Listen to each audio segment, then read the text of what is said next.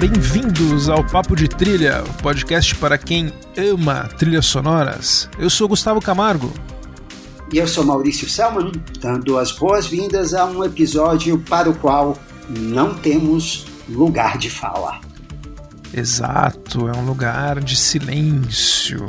Nós somos. A gente fala muito, né, Maurício? Acho que somos até meio conhecidos por isso, né? Um papo prolixo de trilha. Só que hoje vai ser um episódio sobre a trilha de O Lugar, Um Lugar Silencioso 2, que saiu agora. E antes, uma biografia e uma passada pela filmografia de um compositor muito presente e bastante querido pelos fãs, principalmente de filmes de gênero, né? O Marco Beltrame, Maurício. Pois é, o Marco Beltrame, que nasceu em Long Island, Nova York, em 7 de outubro de 1966. E ele estudou música na Universidade de Yale, depois de uh, estudar na Brown. Depois foi estudar mais música na Itália e, finalmente, ele terminou na Thornton School of Music da lendária University of Southern California, estudando sob ninguém menos que Jerry Goldsmith. Ele era um aluno do rabo de cavalo mais querido do mundo das trilhas. Pois é, nesse mundo de trilhas, Hollywood sempre tem aí seis graus de separação. E o primeiro trabalho dele para cinema já foi em 94, foi Deathmatch, um daqueles filmes de kickboxing, e esse estrelando o Martin Cove da série Karate Kid. Ele era um dos vilões da série Karate Kid. Mas a grande chance dele viria mesmo dois anos depois, daqueles golpes de sorte, né? com um sucesso que iria torná-lo praticamente o compositor residente da Dimension Films, o selo de filmes de gênero da Miramax. Exatamente, Maurício. Ele, nesse golpe de sorte, caiu na trilha do filme Pânico, de 1996, do Wes Craven.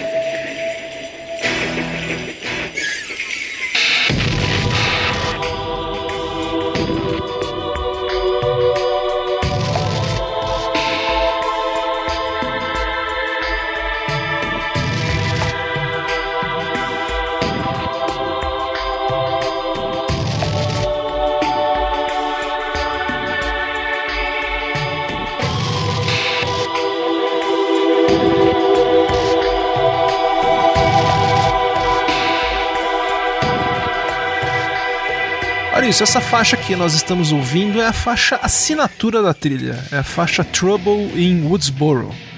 A gente vê que ela tem um som que era novo para os filmes de terror na época, com muitos eletrônicos, mas numa linha totalmente diferente do John Carpenter.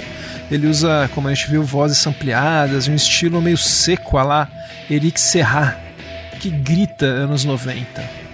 Isso tem uma explicação. O Beltrame, ele não era fã nem nunca tinha assistido nenhum slasher. E o Wes Craven, que sabia de tudo e mais um pouco, queria justamente isso: um compositor que não usasse referências de outras trilhas de slasher ou terror, porque o filme já era muito cheio de citações, ia ficar forçado demais. O Beltrame caiu nesse projeto porque uma assistente do Wes Craven ouviu uma entrevista dele num podcast, olha só, já tinha falando sobre uma trilha que ele fez para um filme de estudante da USC, que o Maurício acabou de falar.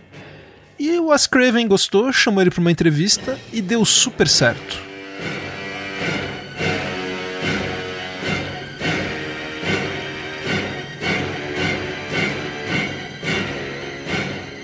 Ele evitou criar um tema para o Ghostface, para o assassino, porque isso daria alguma pista sobre a sua identidade. Ele achou melhor não entregar nada, é um mistério mesmo. E no lugar a gente tem uma espécie de instrumentação assinatura para cenas de perseguição.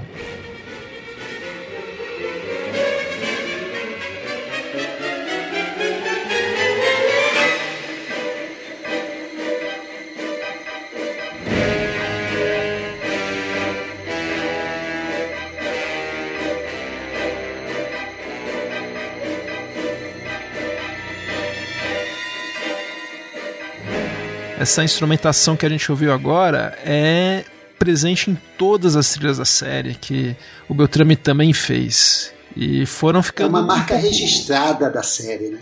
É a marca registrada. É, ele conseguiu criar esse, essa assinatura. E, como eu falei, ele acabou fazendo a trilha das sequências também. O filme foi um imenso sucesso, gerou quatro continuações, todas dirigidas pelo Wes Craven e com trilha do Beltrame. Ele virou o John Barry da série Pânico, Maurício. Outro tema que já estava no filme original e que foi muito usado sempre é outra faixa assinatura.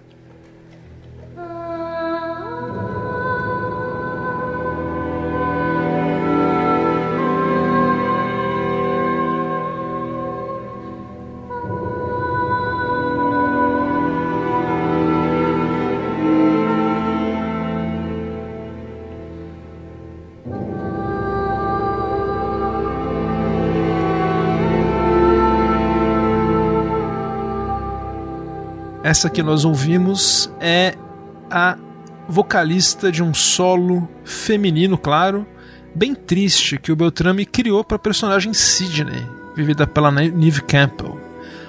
Afinal, no primeiro filme a personagem ainda está de luto pela morte da mãe. É algo que a gente não vê tanto na tela, mas que a trilha acaba complementando muito bem pro Pânico 2, Maurício, o Beltrame foi bem maltratado pelo horroroso Harvey Weinstein. Ele acabou cortando fora o tema que o Beltrame fez pro Dewey, que é o personagem do David Arquette, e colocou um trecho da trilha de Broken Arrow, do Hans Zimmer.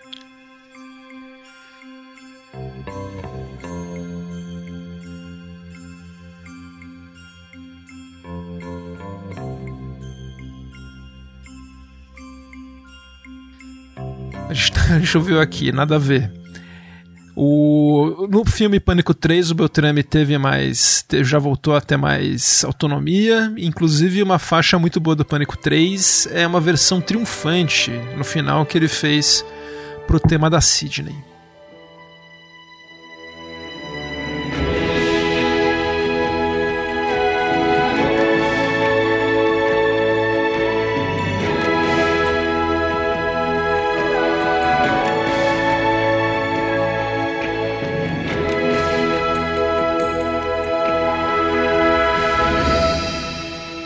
Maurício, uma, o Beltrame ele fez trilhas de outros três filmes pro Wes Craven.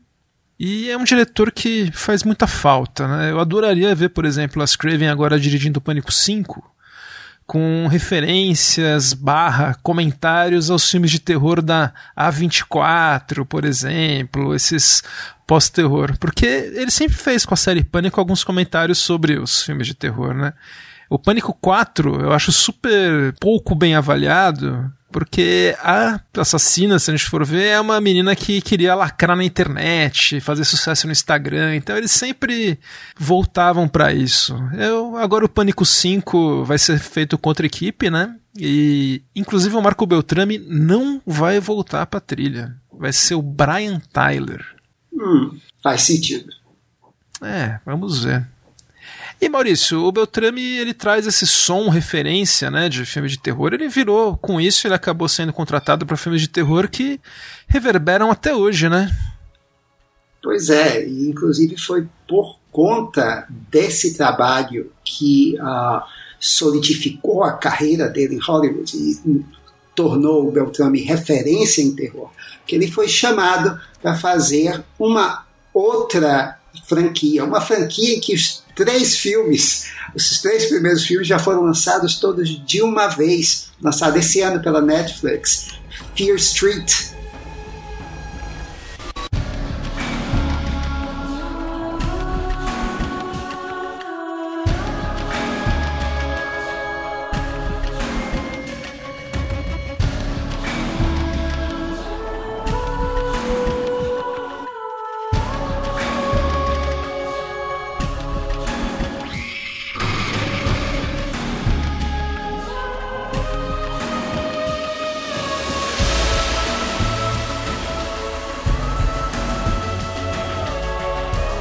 Você está ouvindo aí o tema principal uh, que é uh, do Beltrame. É, ele fez essa com um colaborador dele uh, habitual, Marcus Trump, e ele revisita nessa trilha também temas que estilo que o Gustavo falou aí que ele compôs para para a série Pânico. Inclusive, esse uso da orquestra de eletrônicos de uma forma muito mais operática uh, do que, uh, como o Gustavo falou, John Carpenter, mas ao mesmo tempo mais moderna do que você via na década de 70. Um outro paralelo com o Pânico que você tem aqui no primeiro filme, logo na cena, primeira clássica cena do primeiro assassinato, você tem no finalzinho a música, em vez de acabar numa nota de suspense, ela acaba nesse trecho triste.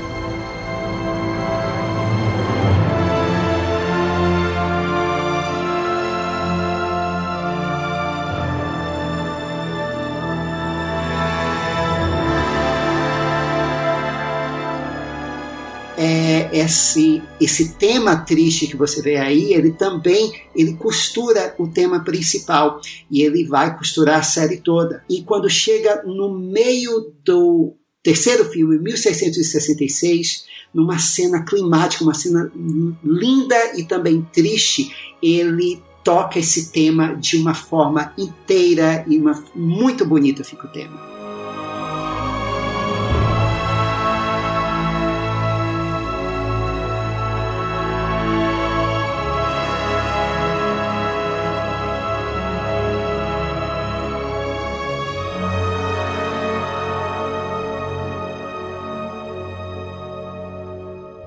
E aí você percebe, Gustavo, como o tema da Sidney em Pânico, esse tema triste aqui, na verdade, ele é um tema de amor, mas também você percebe que ele é um tema dos moradores da cidade amaldiçoada de Shadyville.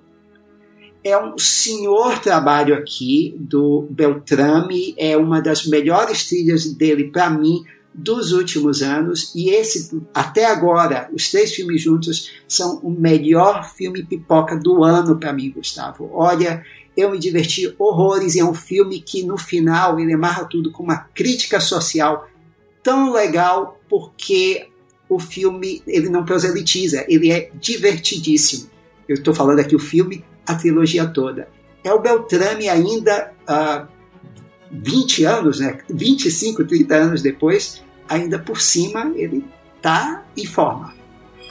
É, eu vi o primeiro, eu preciso assistir agora os outros. O primeiro, eu vou ser sincero, não me empolgou muito, mas eu quero ver os próximos, sim. Tô curioso e depois dessa sua defesa eu vou assistir. Mas agora voltando um pouco para logo voltando depois do Pânico, né? O Maurício mesmo falou que o Beltrame virou o compositor oficial da Dimension, né? Que era o braço da, de terror da Miramax. E ele foi chamado para fazer a trilha de um filme de um diretor que ficaria muito importante e que é uma das trilhas favoritas do Maurício. Eu lembro dele me falar dessa trilha quando o filme saiu. Sim, é Mutação, Mimic, de 1997, de ninguém menos que Guillermo del Toro.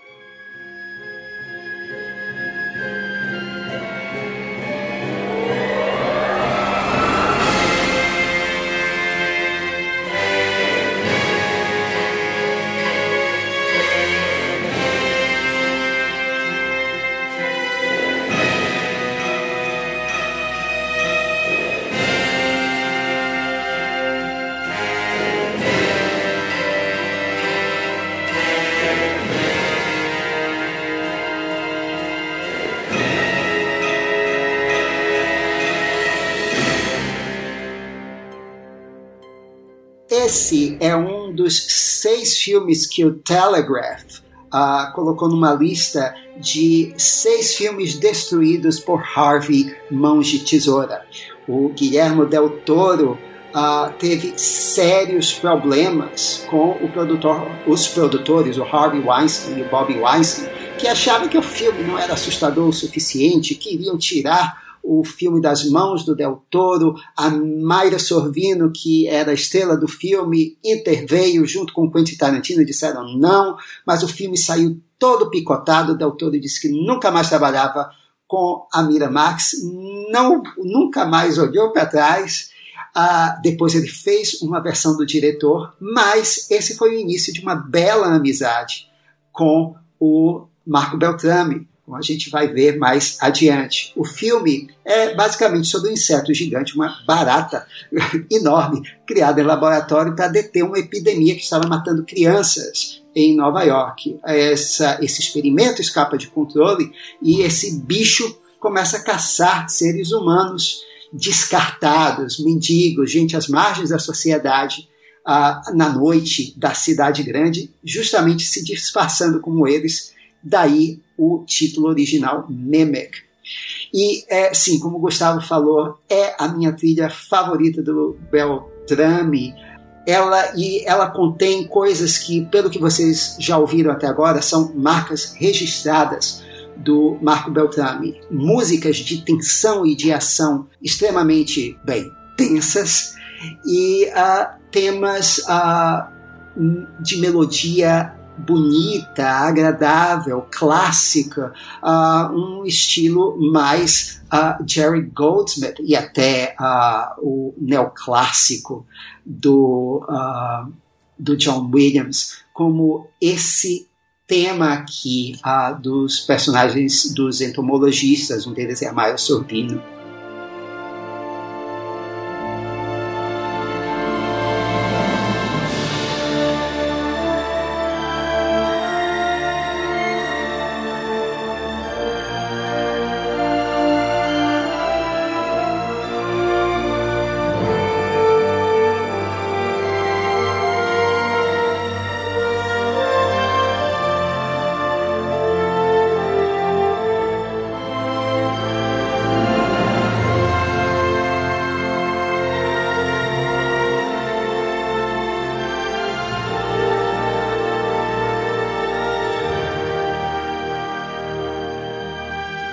Mas o ponto alto, como eu falei, são os momentos de tensão dessa trilha, uh, com instrumentos clássicos e mesmo as arranhadas de violino uh, aqui são elegantes. E, bem, uh, por, se é, o Beltrame não tivesse feito mais nenhuma outra trilha, ou nenhuma outra faixa, ele já poderia descansar confortavelmente nos louros de um, para mim, o melhor crescendo de tensão dos últimos 40 anos de cinema, que é de uma sequência em que a personagem da, da Sorvino ela é perseguida pela barata gigante nos, uh, numa estação de metrô à noite abandonada.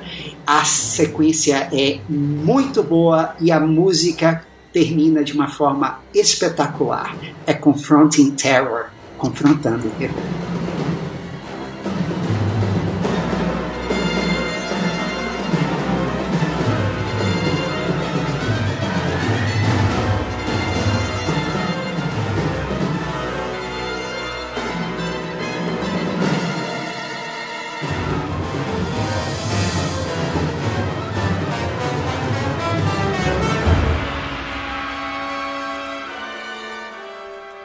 Pena esse filme ter sido destroçado, né? É um, o que eu vi eu gostei. Mesmo o corte do Harvey Weinstein, né? Que preciso ver a versão do Doutor agora.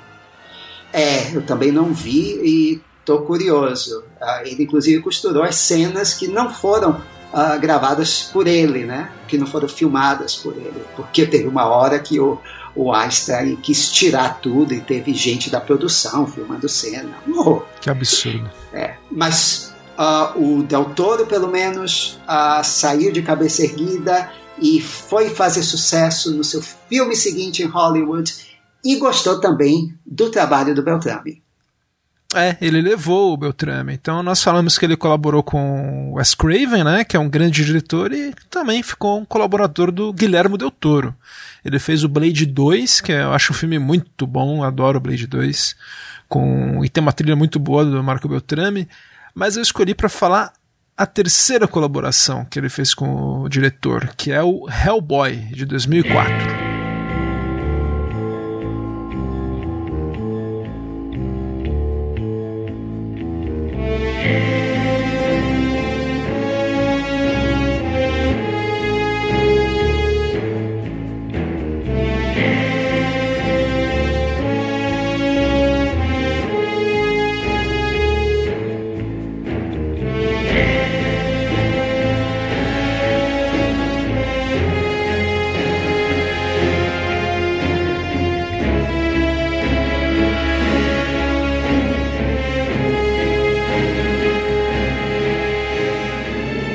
Nós já estamos ouvindo é uma trilha divertidíssima.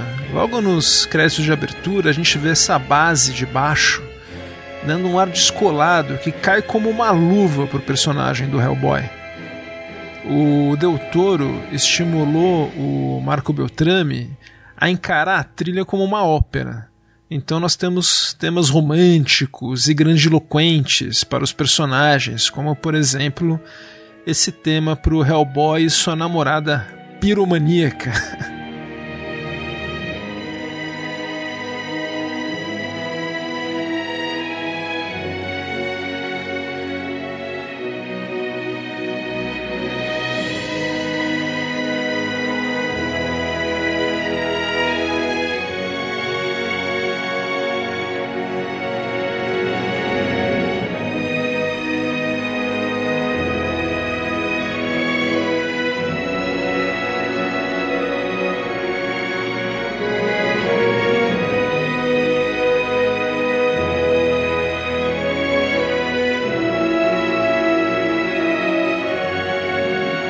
resultado, como a gente está vendo aqui, ficou excelente.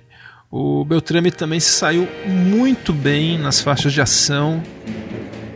A gente está ouvindo aqui que não deixa nada para a dever para compositores de ação.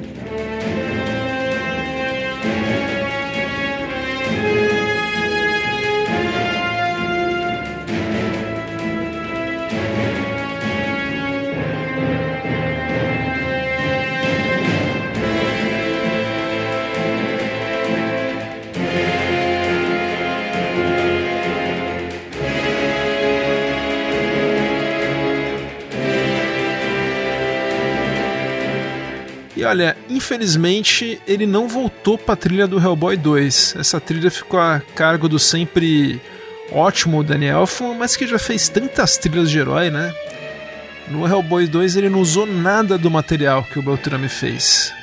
Uma pena, santa perda de continuidade, Batman. É, seria muito legal ver o Beltrame dando sequência pro som dele. O tema que ele fez pro Hellboy é o tema definitivo, até agora, do personagem. O Elfman não conseguiu fazer isso na trilha.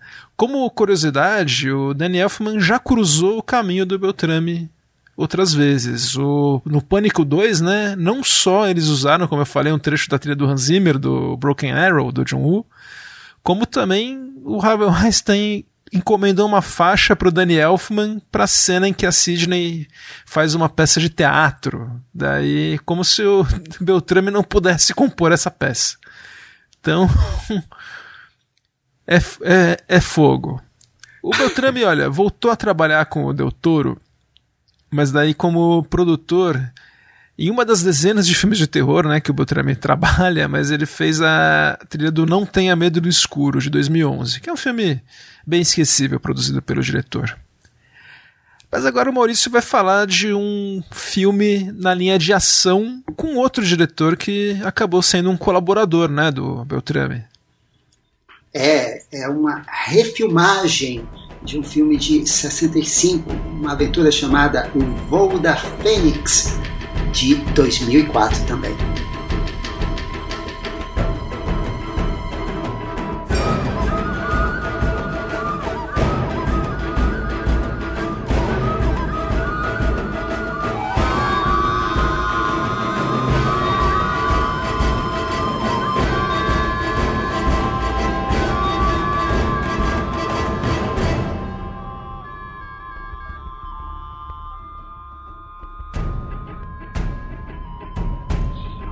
Diretor é o John Moore e esse foi uh, a gente pode dizer que foi um anos miráveis do Beltrame porque foram três trilhas e três trilhas muito boas.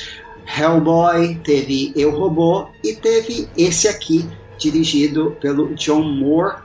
Uh, o original o filme de 65 era do Robert Aldrich uma aventura estrelando James Stewart e Richard Attenborough sobre uh, um avião que cai no deserto e os sobreviventes tentam construir um avião novo a partir dos destroços e sair dali. Uh, o deserto agora é o deserto de Gobi e elen no elenco, uh, liderado por Dennis Quaid, tem Giovanni Ribisi, uh, Tyrese Gibson, Hugh Laurie e Miranda Otto. O Beltrame compôs essa trilha após a morte do Jerry Goldsmith. Uh, o Jerry tinha morrido em julho daquele ano e uh, a trilha é uma trilha de ação em que mistura elementos étnicos, porque nós temos inclusive nômades, temos ataques no deserto, mas você vai encontrar um tributo ao Jerry nessa faixa aqui, em que o estilo propulsivo é, lembra Planeta dos Macacos.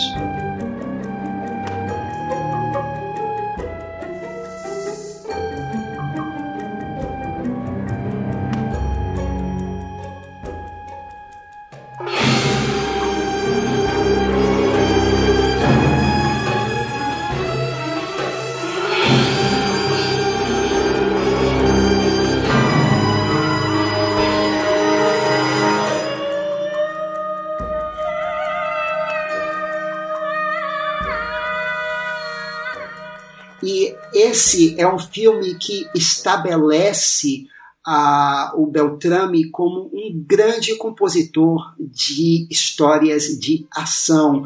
Ele é capaz de dosar a emoção com os momentos de tensão, os momentos de ação desenfreada uh, e integrando a instrumentação clássica, os elementos mais uh, eletrônicos ou mais contemporâneos e isso de uma forma elegante e discreta. Olha só, por exemplo, esse tema que é o tema, digamos, da camaradagem, o tema da tripulação, que é muito bonito.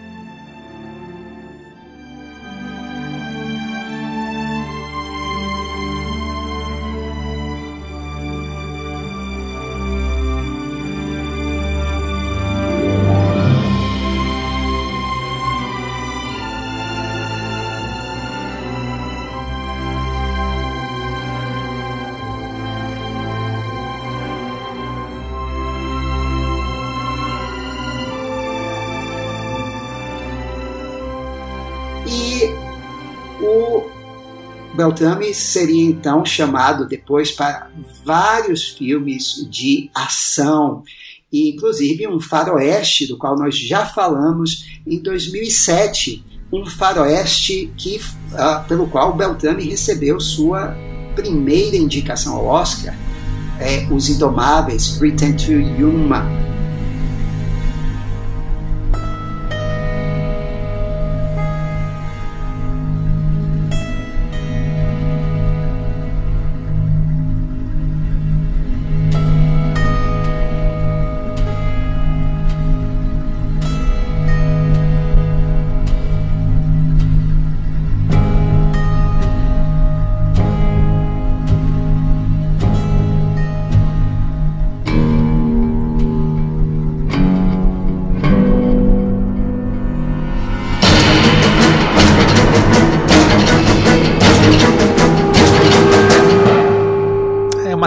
gente falou no o Maurício escolheu no episódio do Escondidos na Netflix, né, Maurício? Uma trilha muito boa, muito boa mesmo.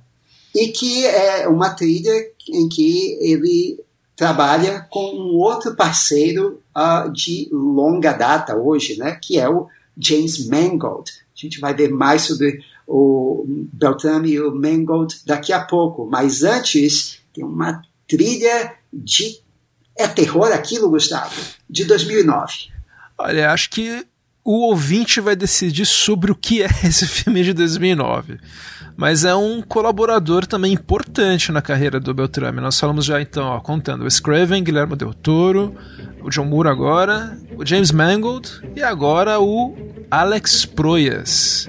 Só que eu não vou falar da trilha do Eu Robô, eu vou falar da trilha do filme Presságio, Knowing, que ele fez em 2009.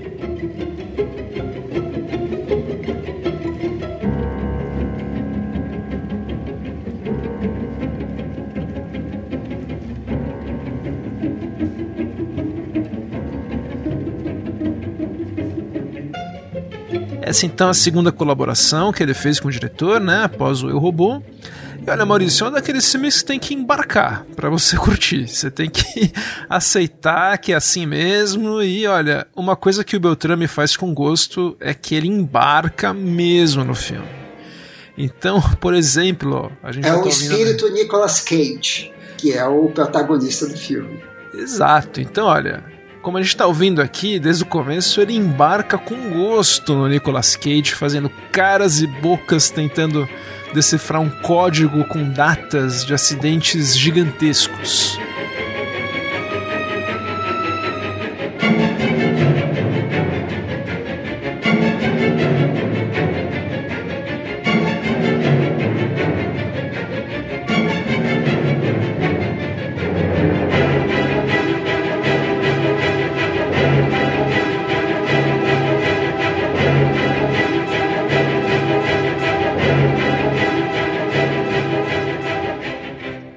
Depois é assim, ele comparece forte mesmo quando temos revelações épicas de que são aliens querendo salvar crianças da destruição do planeta.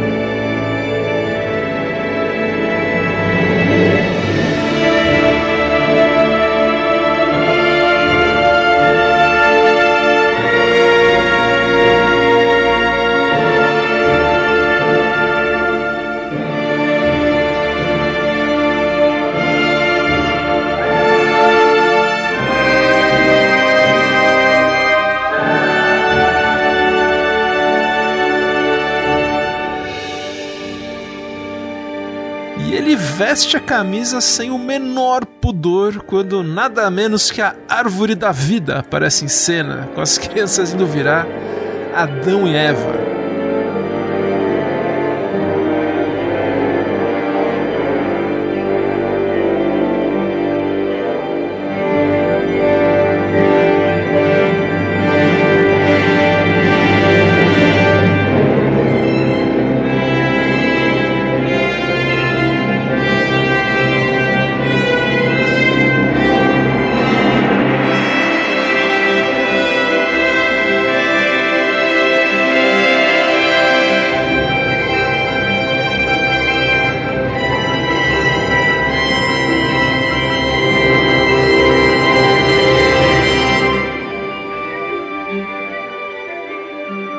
Essas faixas que a gente ouviu aqui, que são ótimas, caem muito bem no filme, que é uma mistura muito louca dos filmes do Aronofsky com cinema catástrofe pré-2012, que olha, pode ser divertidíssimo se você tiver no, no espírito certo para ver esse filme.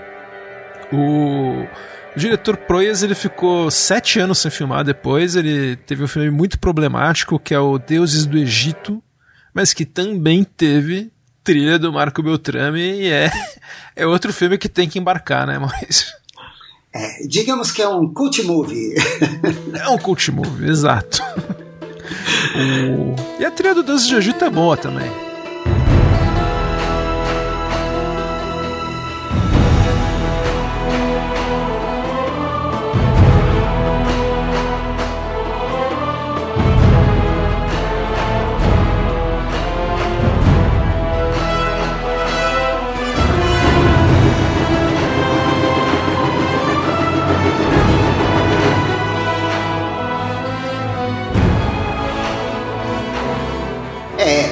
Legal do Beltrame é que ele, ele parece saber o pulso do filme, uh, no sentido de que ele, ele abraça, como você falou, o filme uh, porque se ele percebe que se ele for irônico no filme como esse, como Presságio, ele vai estragar o clima do filme. Ou você embarca uh, com tudo, ou você uh, acaba contribuindo para o resultado final não ser bom.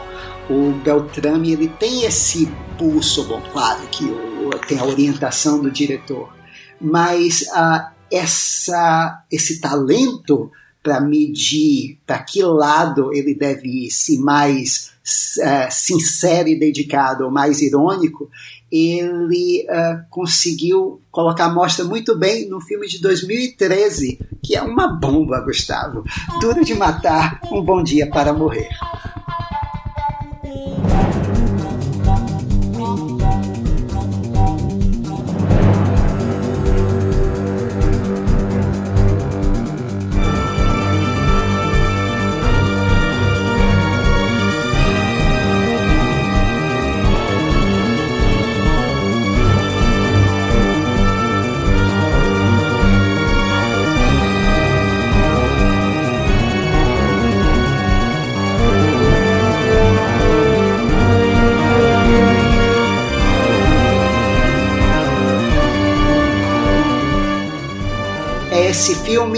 O reúne novamente ao John Moore, é o quinto, se eu não estiver errado, o Gustavo então vai me corrigir, é o quinto da, a, da franquia e é o mais absurdo de todos. É basicamente John McClane vai à Rússia com o filho, que eu acho que é agente secreto, já não me lembro mais direito, e, uh, e aí enfrenta os russos lá.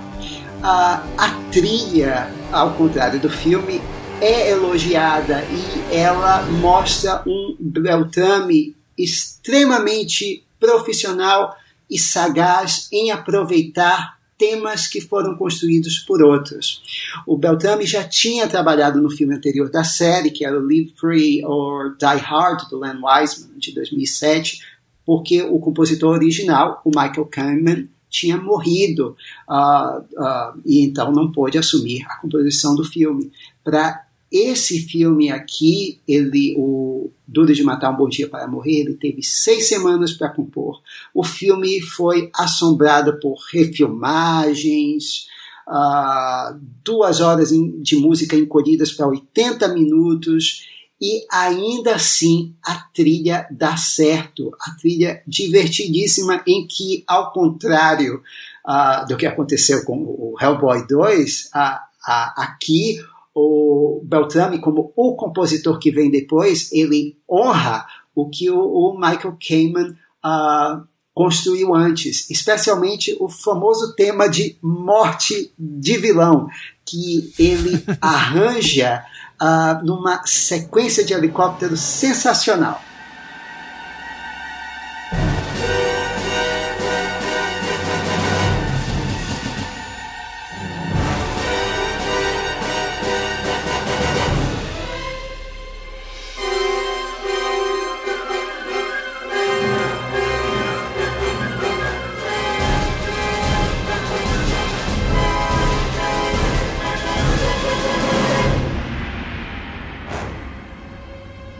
Talvez a maior diferença entre a, o arcabouço, a estrutura de trilha que o, o Michael Kamen fez para os filmes anteriores e o que o Beltrame se propôs com esse e o anterior é que o Beltrame transforma o que era suspense em ação, ação mesmo.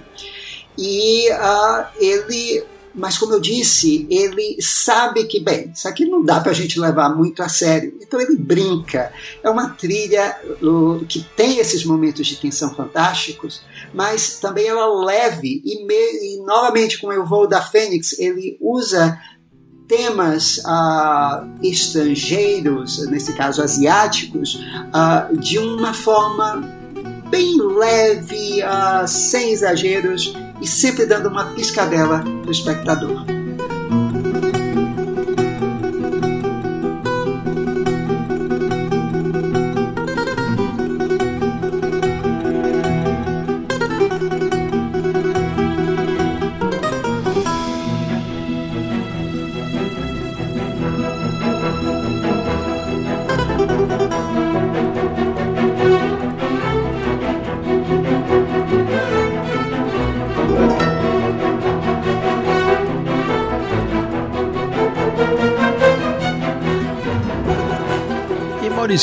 Acho que essa piscadela pro espectador e esse esse filme, os filmes de gênero que caem no colo dele, né? Ele acabou virando um compositor muito de filme de gênero, né? Ele pegou do professor dele, do Jerry Goldsmith. Inclusive, eu acho que se a gente fosse escolher um, um cara que faz o trabalho mais ou menos, que, sei lá, vestiu os calçados do Jerry, o mais próximo talvez seria o Marco Beltrame, eu acho. É, concordo. Mas sim, é, tem, claro que o Goldsmith é o Goldsmith. Mas olha, o filme que a gente vai falar agora é um filme que o Beltrame é o filme que ele o tipo de filme que ele gostaria de fazer se ele pudesse fazer. Ele já deu entrevistas dizendo que ele gosta mesmo de filmes dramáticos. Ele não é um cara que gosta de filme de gênero. É que acaba caindo para ele isso e ele faz bem. Mas ele queria muito fazer mais trilhas como essa pro filme Soul Surfer Coragem de Viver de 2011.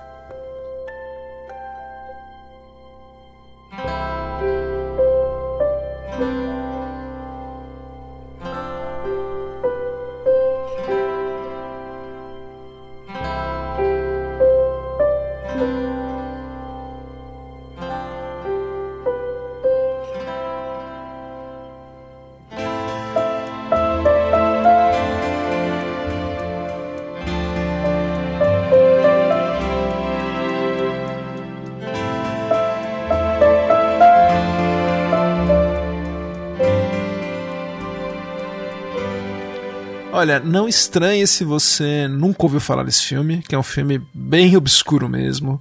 É um filme dirigido pelo Sean McNamara, que é baseado numa história real de uma surfista chamada Brittany Hamilton, Bethany Hamilton, que teve a perna, perdeu a perna por um, para um tubarão tigre, mas depois voltou a ser surfista. Então é uma história de esporte, de, de superação. Quem faz a a personagem é a atriz Anna Sophie Robb. Tem também o Dennis Quaid e Ellen Hunt no elenco. Mas olha, a surpresa aqui é a qualidade. Surpresa não, porque ele é um super compositor, mas a trilha dramática do Beltrame mesmo. A gente já está ouvindo aqui, ele cria um tema muito bom para a personagem principal e ele inclui motivos havaianos de maneira muito bem integradas na trilha.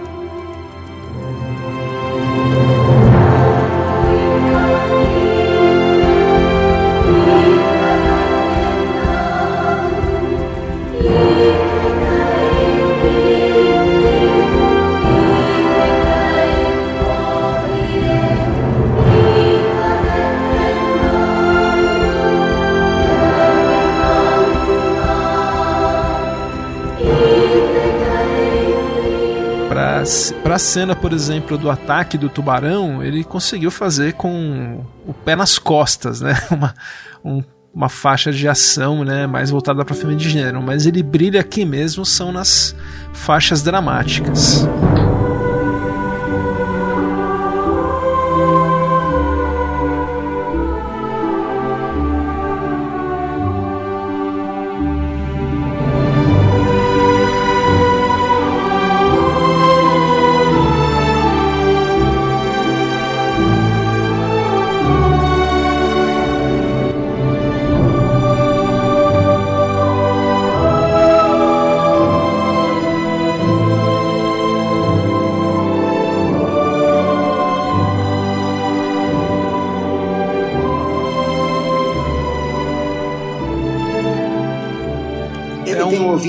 Muito bom para melodia.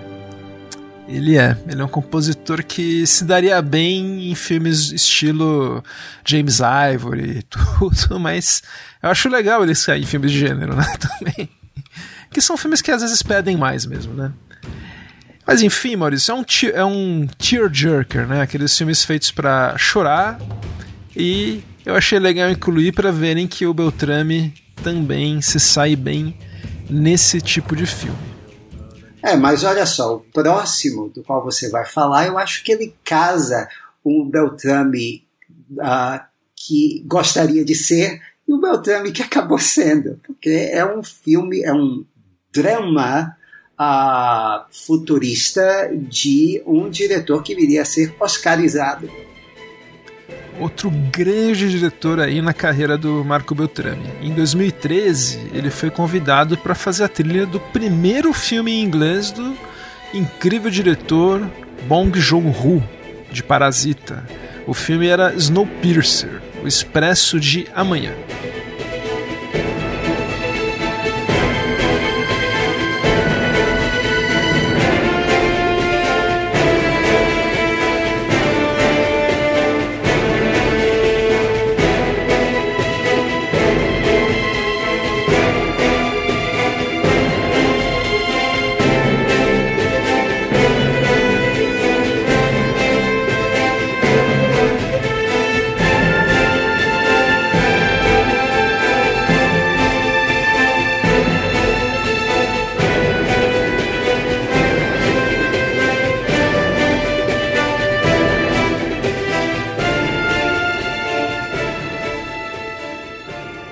Expresso do Amanhã. Butter. Olha, então é, o filme foi baseado numa graphic novel que o Bong Joon-ho leu quando ele estava filmando O Hospedeiro em 2006. Uma graphic novel francesa. francesa, que tem várias, tem outras, outras edições, tem todo um universo aí do Snowpiercer. E tem um super elenco, Maurício. Tem o Chris Evans, tem o Song Kang-ho, né, que é o ator fetiche do diretor. Tem a Tilda Swinton, tem o John Hurt, o Ed Harris, tem uma galera. Otávio Spencer, o Jamie Bell. E olha, novamente o super, hiper, uber tóxico Harvey Weinstein prejudicou um filme aqui, Maurício. Ele prejudicou muito o lançamento desse filme. Tanto que ele só foi descoberto depois, né? O lançamento foi pequeno, do jeito que o, John, o Bong Joon-ho ganhou essa, essa briga com, do, com o Harvey Weinstein, mas o filme acabou sendo prejudicado por isso. Hoje ele até virou série de TV, que faz sucesso. É baseado num futuro muito próximo, né? Que pelo aquecimento global, alguns cientistas desenvolvem uma substância química que resfriaria um pouco o planeta, só que dá terrivelmente errado e o planeta congela. Então nós só temos um trem que guarda, que transporta o que restou da população. É uma parábola, né, bem, bem clara, né, sobre a humanidade, todas divididas em castas, né, que são separadas pelos vagões do trem. E o Beltrame começou a trabalhar com o diretor um ano antes do filme estar completo, apenas se correspondendo por Skype, o Beltrame mandando exemplos de faixas para o diretor. Eles tiveram uma ótima relação de trabalho. A ideia era que cada vagão do trem tivesse um som característico, como por exemplo o vagão em que nós temos uma violenta luta de machados em câmera lenta, teve som metálicos que o Beltrame gravou num container.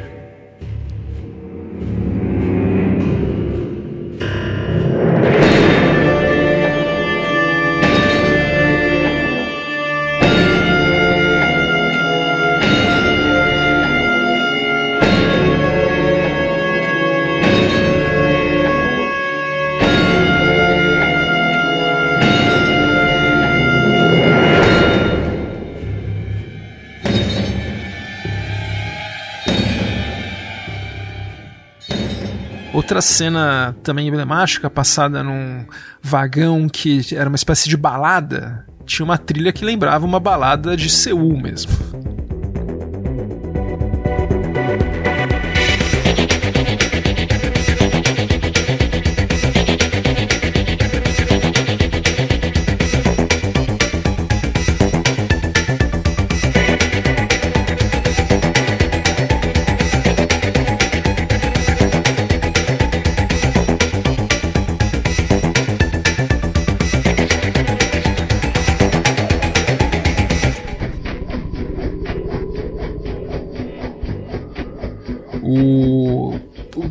Compositor, como o Maurício falou, ele une aí o, o dom dele para fazer boas melodias com o dom dele também para fazer ótimas faixas de ação.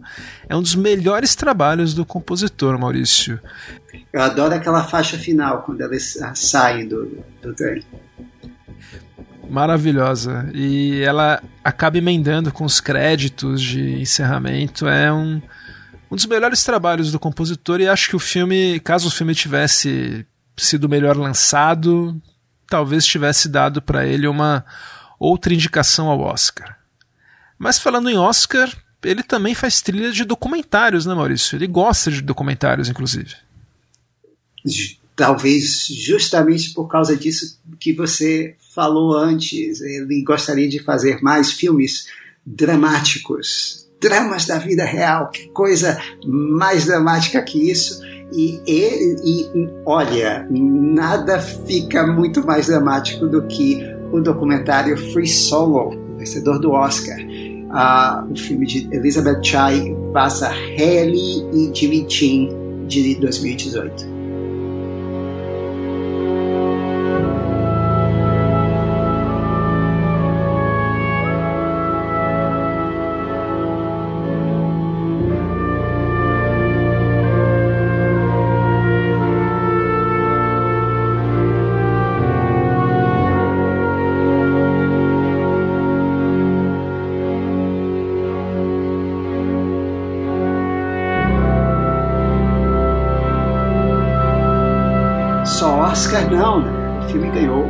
Oscar de documentário e ganhou um Emmy também. Eu acho que é o único, não sei se há outros. Uh, e o Beltrame também ganhou um Emmy junto com Brandon Roberts, 20 anos após sua outra indicação ao Emmy para a minissérie David and Lisa.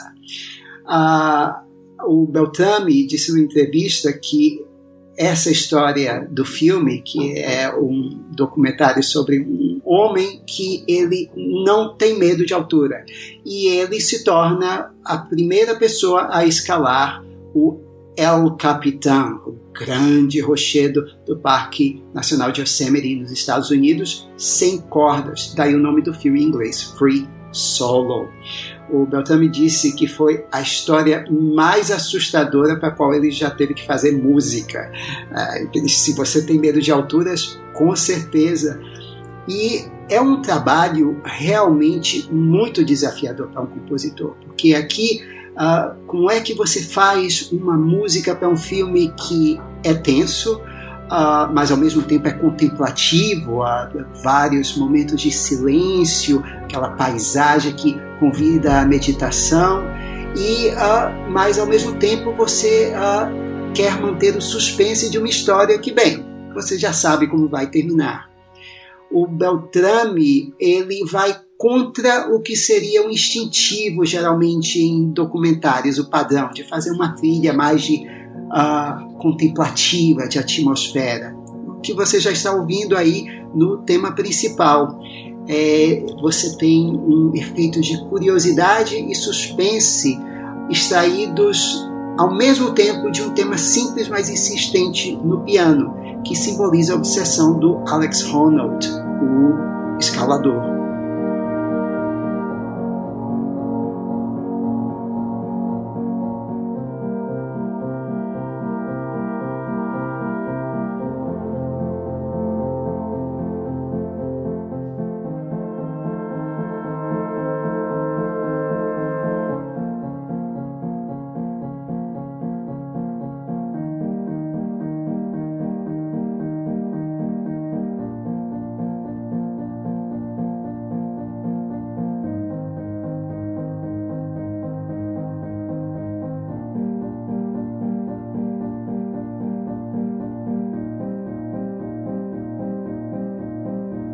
Mas o Beltrame também fez tensão e ação. Ele disse que ele a maior preocupação dele para a grande sequência final, o clímax do filme de 20 minutos de escalada, era que ele não queria que parecesse confortável demais. Bem, a gente sabe que o cara uh, escalou o negócio, que foi um sucesso, mas enquanto você está assistindo o filme, ele não queria uh, estragar o suspense, ele queria manter um efeito Apollo 13.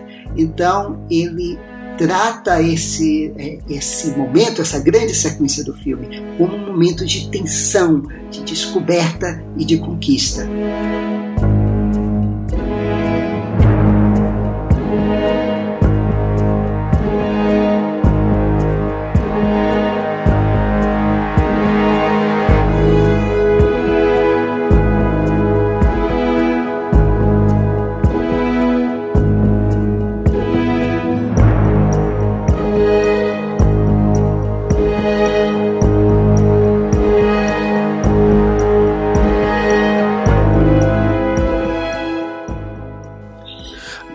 Agora o Maurício vai falar de um diretor também muito importante na carreira do Beltrame, que é o James Mangold. Eu acho que o ouvinte vai, vai até estranhar que nós não escolhemos as trilhas do Wolverine e do Logan. Para destacar aqui que são filmes muito high profile que o Beltrame fez a trilha. É que a gente nem conversou isso, eu tô falando agora pro Maurício, mas é que são filmes que têm trilhas muito discretas, né? O Beltrame, como a gente já falou, ele tem esse, essa sensibilidade muito boa. Então, uma trilha muito extrovertida para um filme como Logan, por exemplo, ou até mesmo para o Wolverine anterior, não ia dar certo, que é um filme de herói diferente, né?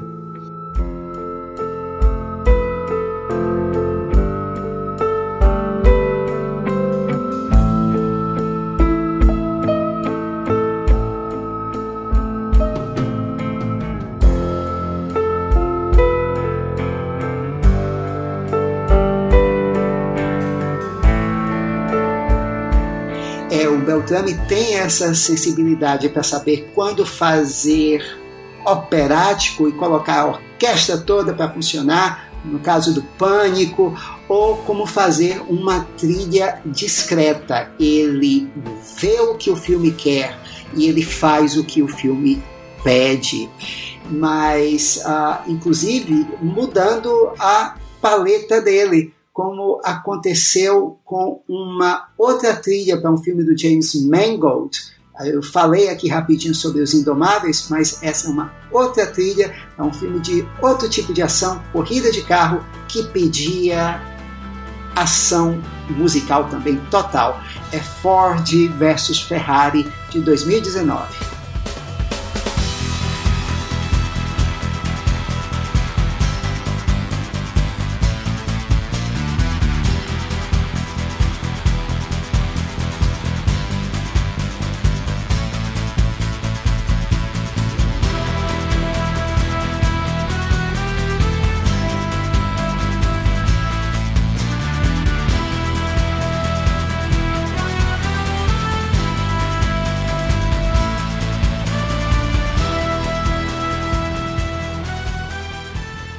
A gente fala aqui da história do piloto, do uh, piloto de carro Ken Miles e do engenheiro e designer Carol Shelby, interpretados pelo Christian Bale e pelo Matt Damon, que uh, queriam uh, desafiar a hegemonia da Ferrari na corrida de Le Mans de 1966. E para traduzir a excitação e as inovações da época, além das personalidades bem contrastantes desses dois personagens. O Beltrame e o seu colaborador Buck Sanders, eles resolveram apostar no jazz e no rock da época, com guitarras distorcidas dos anos 60, metais em surdina, mas também vibrafone, um Raymond B3 para completar, e a, os efeitos produzidos não antes ou depois da gravação, mas durante a gravação com uma banda de 15 instrumentos que alternava tocando tanto rock quanto jazz.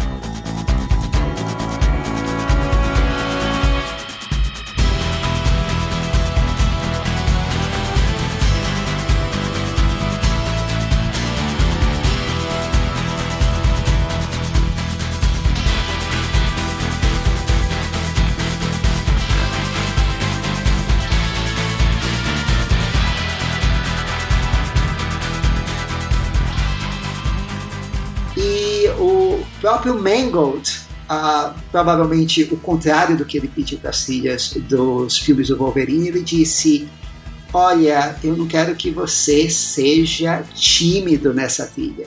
E ele foi enfático nisso, especialmente para uma sequência em que o Miles, o Ken Miles, ele vence a corrida em Daytona e o Mangold diz assim: Olha, isso aqui é um momento de alegria máxima da vida dele. Pode colocar o trompete, não esconda a felicidade que esse cara está sentindo aqui. Faça tudo brilhar. E o Beltrame e o Sanders se saem com essa faixa que uh, ela tem o espírito de rock o lutador, só que para pista de corrida.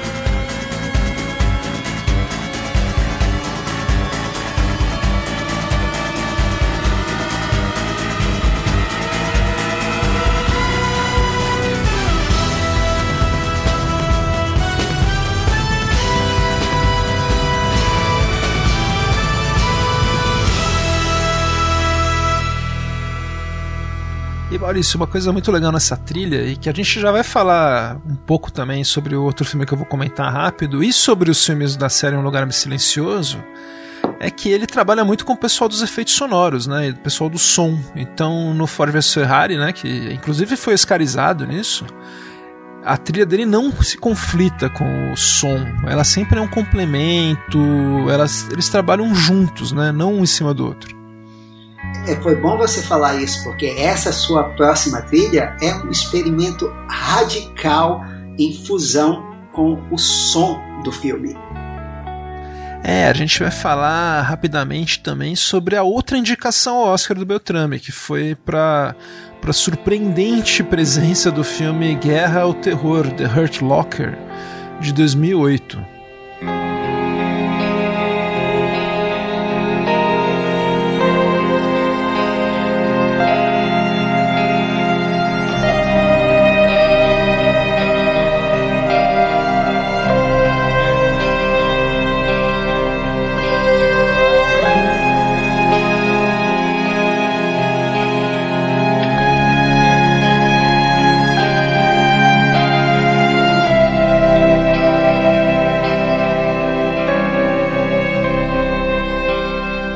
Esse filme, como todo mundo sabe, ele ganhou seis Oscars e é até hoje o filme que teve a menor renda na bilheteria que ganhou Oscar de melhor filme. Eu acho que talvez com o Nomadland isso mude.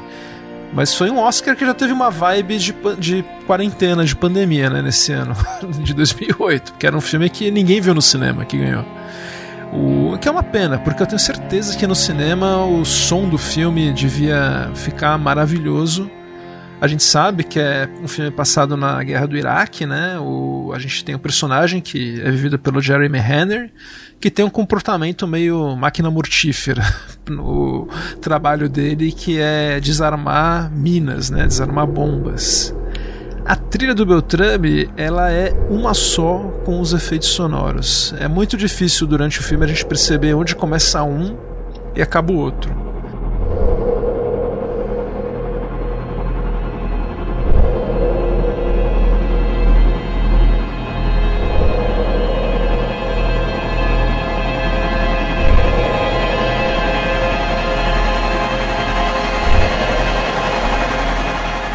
Tanto que o Beltrame foi indicado junto com o Buck Sanders, né, que é o parceiro dele, que é o cara que mexe mais com eletrônicos, que ajuda ele com os eletrônicos. O Beltrame ele tem a veia mais sinfônica, né, mais acústica, e o Sanders é o cara que costuma mexer com os aparelhos. Eles fizeram um trabalho super competente que serviu o filme da Catherine Bigelow muito bem, mas não é uma trilha que dá pra gente ouvir fora do filme. É uma trilha mais funcional, mas que trilha funcional? É pesado, dissonante, desconfortável, como o filme. E definitivamente não é uma experiência sonora fora do filme. Tanto que ah, gerou uma discussão grande sobre se isso contava ou não como trilha sonora. Mas por tudo isso que a gente falou, eu, eu sou da opinião que sim. Ah, também. Somos dois. Também acho que foi muito justo.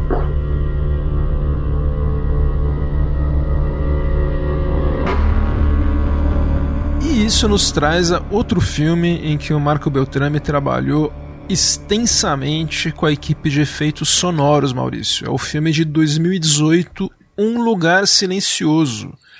A estreia na direção do John Krasinski, mais conhecido como o Jim do The Office. Pois é, e foi o grande filme pipoca surpresa de 2018, uma sucessão de bilheteria e é muito simples, é muito primal e uh, é sobre sensações, é sobre terror e a trilha do Marco Beltrame, ela vai nessa direção também, Gustavo. E Maurício, o John Krasinski, né, ele escolheu o Marco Beltrame, acho que foi uma escolha segura, né, para um primeiro diretor. E acho que isso justifica também algumas escolhas de trilha no filme, né? Só para ter uma, uma noção do que o Krasinski falou pro Beltrame, ele falou que era um filme sobre família, na visão dele. E a trilha que ele tinha como modelo é a trilha do filme Deixa Ela Entrar, o filme sueco de 2008, com trilha do Johan Soderqvist.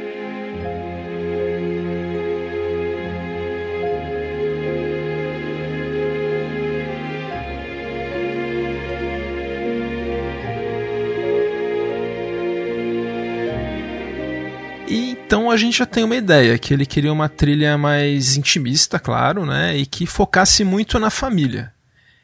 Logo que o filme começa, o filme original, a gente já vem, já ouve nos logos uma música que seria, a gente vai descobrir a música dos monstros.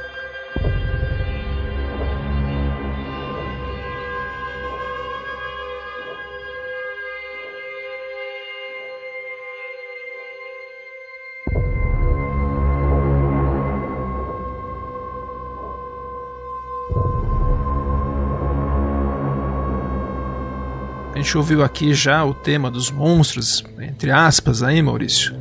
Mas olha só, que vamos ver agora um tema do filme Sicário.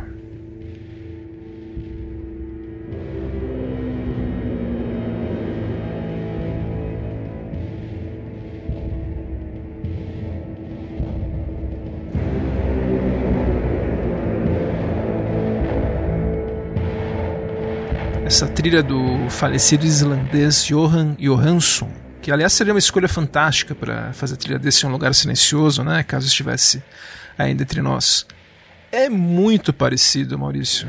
Eu acho que é uma ideia praticamente igual.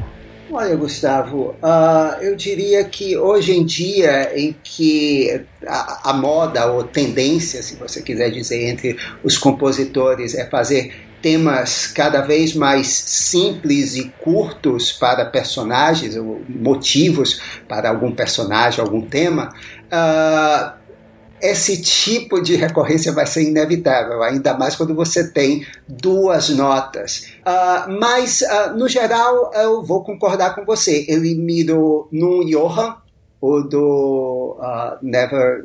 Let the right one in. The right one in. Ok, let the right one in mas acertou no outro. A trilha toda com os eletrônicos uh, bastante insistentes, insuportáveis, porque esse é o clima do filme. O filme quer deixar o espectador uh, sempre incomodado. É, é, típico daquela tempestade eletrônica do Johan Johansson, né? que ele, é, é, ele foi conhecido por isso.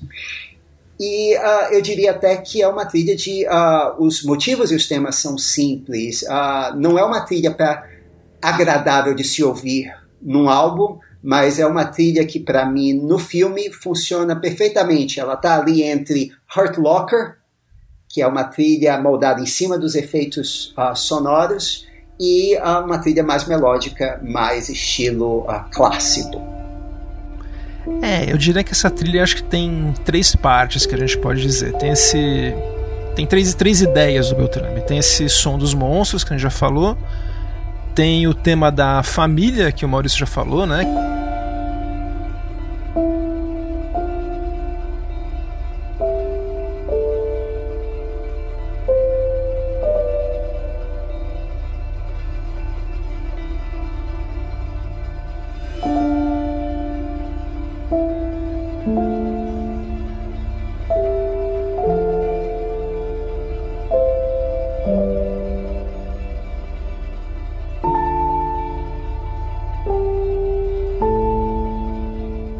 A gente está ouvindo aqui já, esse tema, Maurício, ele, o Beltrame desafinou um piano, ele desafinou as notas das teclas pretas, mais ou menos um quarto de cada nota, para tentar deixar um som meio que alterado, como se fosse uma espécie de lembrança de música, já que os caras não ouvem música faz tempo, né, no lugar silencioso. Porém, eles ouvem música em Walkman, né, Maurício? Então não é tão, tão assim, mas deu para entender qual foi a, é, mas a ideia. Dar, é, a ideia de que eles não vivem, eles sobrevivem. É um é, mundo eles são uma de, lembrança de forma, um do que eles pós-apocalíptico. Né? Exato, é. E é o piano, né? É o exato. Então a gente pode dizer que o piano é um instrumento uh, humano, é o instrumento da família. Uh, e esse tema da família que a gente ouve uh, bem uh, duas vezes, né? Tem especialmente na cena do jantar e o tema da fogueira também. A fogueira é outra coisa no filme que é um, um símbolo de calor humano no filme, né? Um símbolo de humanidade, da humanidade. Né? Exato, é. Que eles veem outras fogueiras, né, lá perto. Então faz sentido.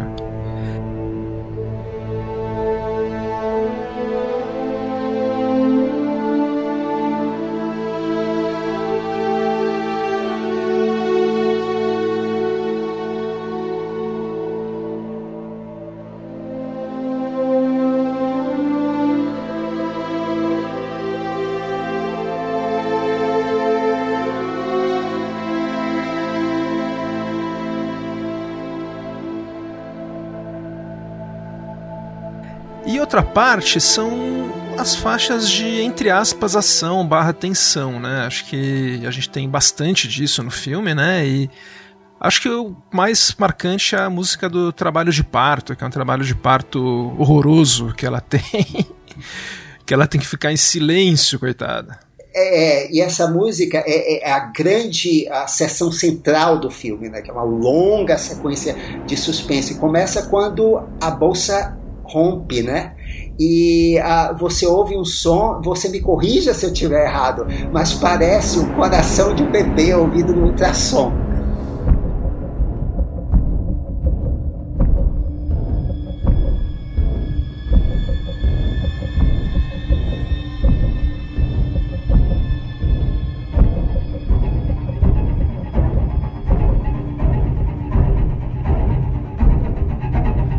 Eu diria que parece uma batida de um coração, bem acelerado. Pode ser de um bebê que é acelerado mesmo, né? O dobro do nosso, ou pode ser de um cara prestes a infartar, que também faz sentido, né? Dentro das situações do filme.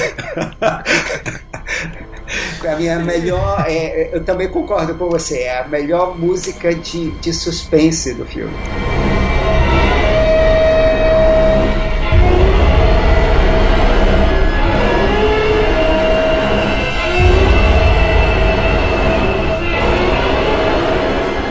Só que agora, Maurício, eu vou, eu vou polemizar um pouco com você. Polemizar não, falar uma opinião que eu tenho em relação a essa trilha.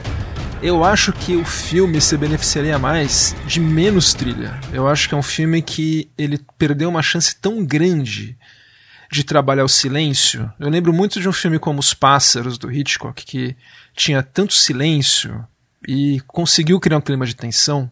Eu acho que o filme ficaria ainda mais tenso sem música. E talvez seja até por isso que ele tem música, talvez para não deixar, não afugentar o público, talvez, deixar o filme mais palatável.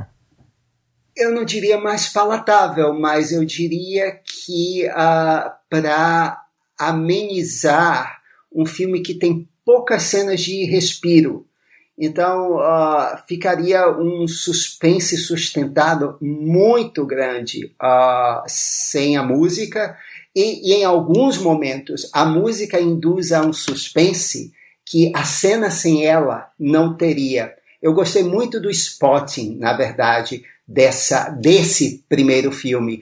Uh, e eu acho que sim, eu acho que eles uh, trabalharam o silêncio bem. As cenas com silêncio são, eu acho, muito bem uh, decididas e em que realmente se desligou tudo. Há uma cena perto do final com a personagem da Millicent Simmons, que é a, a filha mais velha uh, do casal, a Regan, é, em que uh, ela, ela tira, parece, o, o, o, o aparelho de surdez, né? e você está ouvindo a música do Beltrame junto com sons ambiente. E para tudo, inclusive a música. Então o filme brinca com essa coisa da música não diegética, ela se tornar diegética de uma hora para outra.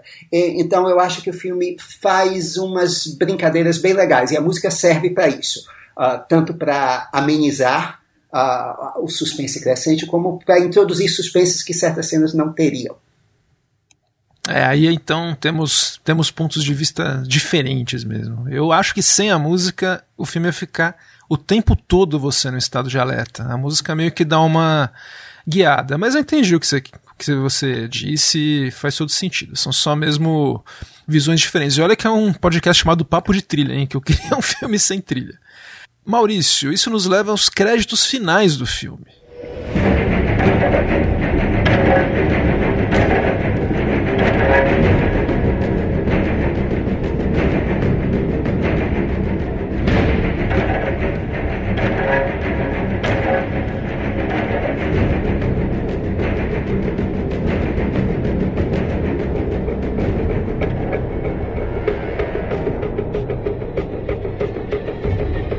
Porque nos créditos finais tem uma versão super legal do tema de tensão do filme, bem desenvolvido, que é super boa e não tem no álbum. Queria entender por que, que não tem no álbum essa faixa. E, e tem inclusive é, faixas no filme que no álbum estão cortadas, estão mutiladas.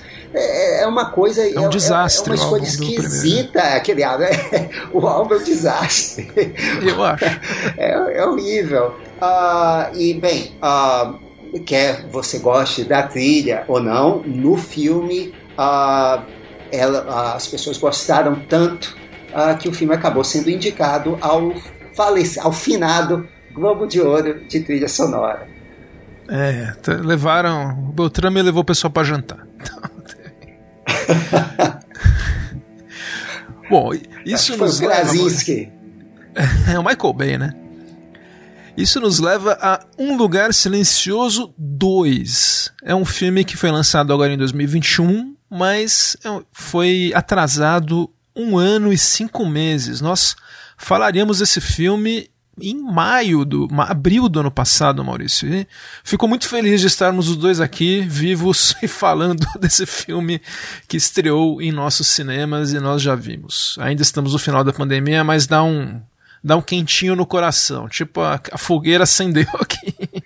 Agora, esse atraso fez bem ao filme. Ele acaba funcionando como uma espécie de parábola desse momento da pandemia, né? Então, o filme se passa quase um ano e meio depois que as criaturas chegaram, mais ou menos onde a gente está na pandemia. Uh, você tem uma série de regras para seguir quando você sai ao mundo. Se você não seguir, uh, você morre. No caso do filme, som alto, você se lasca.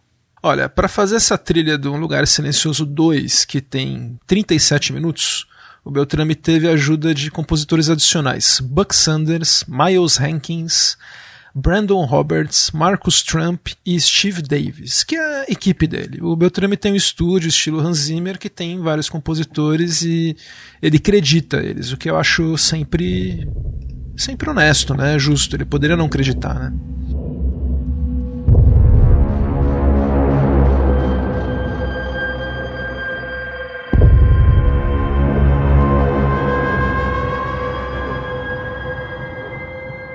Então vamos vamos discutir essa trilha. Então, de cara nós temos os logos da Paramount, o logo da empresa do Michael Bay. E já estamos ouvindo o tema do Sicário tocando de novo. É o, é o tema dos nossos amigos aliens. Daí a gente tem uma, uma, uma, um flashback, eu ia falar um prequel, mas é um flashback do dia 1 da invasão, né? A gente vê que eles caíram realmente do céu e um prequel que mostra cenas da, do primeiro filme, né? O semáforo funcionando, a cidade funcionando. É, ela, ele abre uh, assim o primeiro uh, a primeira imagem que se vê é justamente a primeira imagem do primeiro filme, né? Que é aquela rua principal da cidade vazia, sem som. E então aí deixa você um pouco sem uh, equilíbrio. Poxa, a gente está de volta aqui é aquele mesmo dia, um pouco antes, etc. Ah, porque não tem ninguém, mas aí a, gente, a, cidade começa a encher de vida e a gente tem essa uh, origem parecida com Cloverfield, né? Que é uma pedra caindo do céu Uh, e uh, as pessoas correndo de um lado para o outro, é uma grande Parece sequência. Bichos, né? Exato, é uma grande sequência de suspense de 10 minutos. Sem trilha. Isso é, isso é, eu acho, me chama a atenção, sem trilha. E daí nós temos o, os créditos, o, o, crédito, né? O nome do filme aparece, né?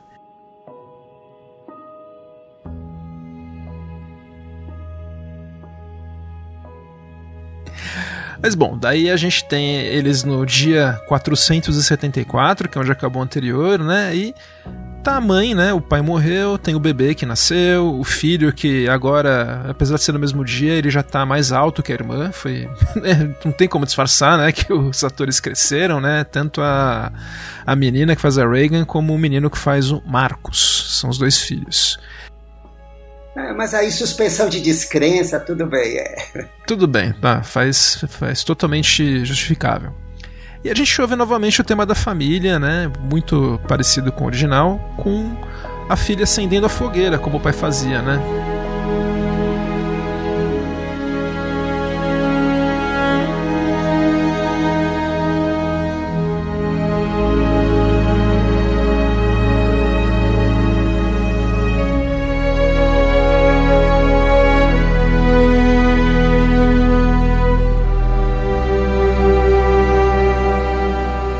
Novamente, quer dizer, a fogueira e esse tema relacionado à fogueira, à humanidade dos personagens. E, como o Gustavo falou, no filme anterior, o instrumento principal desse tema era o piano uh, desafinado. Né? E aqui a gente vai ter uma variedade de outros instrumentos uh, daqui até o final. É, abre o escopo da trilha, né? E eu até peço desculpa pros ouvintes, que eu acho que eu vou ser meio chato com esse filme. Desculpa mesmo, é que eu não. Bom, a gente. Eu não comprei muito ele. Porque eles abandonam a fazenda, né? Que a fazenda teve alguns problemas no filme anterior tal. Então ficou um lugar abandonado e destruído. Daí eles vão procurar outro lugar abandonado e destruído, né? Eles vão atrás de outra de fogueiras dos outros tal. Não, não sei exatamente o que eles querem, né? Que eles não podem. Não, é que na pegar. verdade é o pai no filme anterior uh, não tem jeito. Você tem que ter assistir o filme anterior, porque tem várias coisas que não se explica. Mas o pai, no filme anterior, ele ficava procurando onde mais tinha fogueiras para ver onde tinha mais sinais de sobreviventes ao redor de onde ele estava. E aí a, a Reagan, a filha, ela vê uma dessas fogueiras e uh, eles rumam para lá, que é onde está uma pessoa que aparece no flashback que é o Killian Murphy, mais uma vez, fazendo o filme pós-apocalíptico, que é o que o Killian Murphy adora fazer. É, não, foi um, ca um casting legal, sim, do, do Killian Murphy, mas ó, eu vi o primeiro filme, inclusive revi agora, e não me convenceu essa saída atrás das fogueiras agora, mas. Não, também não me Senão convenceu, não é. Várias coisas no filme são feitas. É, é, o problema do segundo filme, filme é o problema que é o roteiro é todo do Krasinski agora. É, acho que esse é o maior problema desse filme, porque ele é bem dirigido. É, muito. Ele é ótimo com imagens. O problema do, desse filme é que o primeiro filme é uma história muito simples. Não tem um minuto de gordura, eu diria até. Uh, o Gustavo vai discordar, não tem também nenhum minuto de gordura na trilha. E, uh, e ele termina onde tem que terminar, ele começa onde tem que terminar, ele não perde tempo com explicações. Uh, como ele é visual, ele se beneficia disso. Não tem exposição nem nada disso. Esse filme expande. E, uh, e realmente, eles saírem da fazenda ali onde tudo ainda estava funcionando no geral, é, é, meio forçado, assim como certas situações que forçam os personagens a se separar, estilo Scooby-Doo, Uh, então, uh, é, tudo isso uh, cria uma espécie de atmosfera Walking Dead, que é uma série que eu tenho ranço porque não termina nunca. É, exato. O, tem até uns personagens estilo Walking Dead, né? Mas, bom, eles encontram o personagem do Killian Murphy, né? Que, como eles falou, já tinha aparecido, e ele ganha um, um, uma música nova, um tema novo, assim, bem discreto que mostra quando ele revela o rosto, né, para para a família, que ele era amigo deles e tal.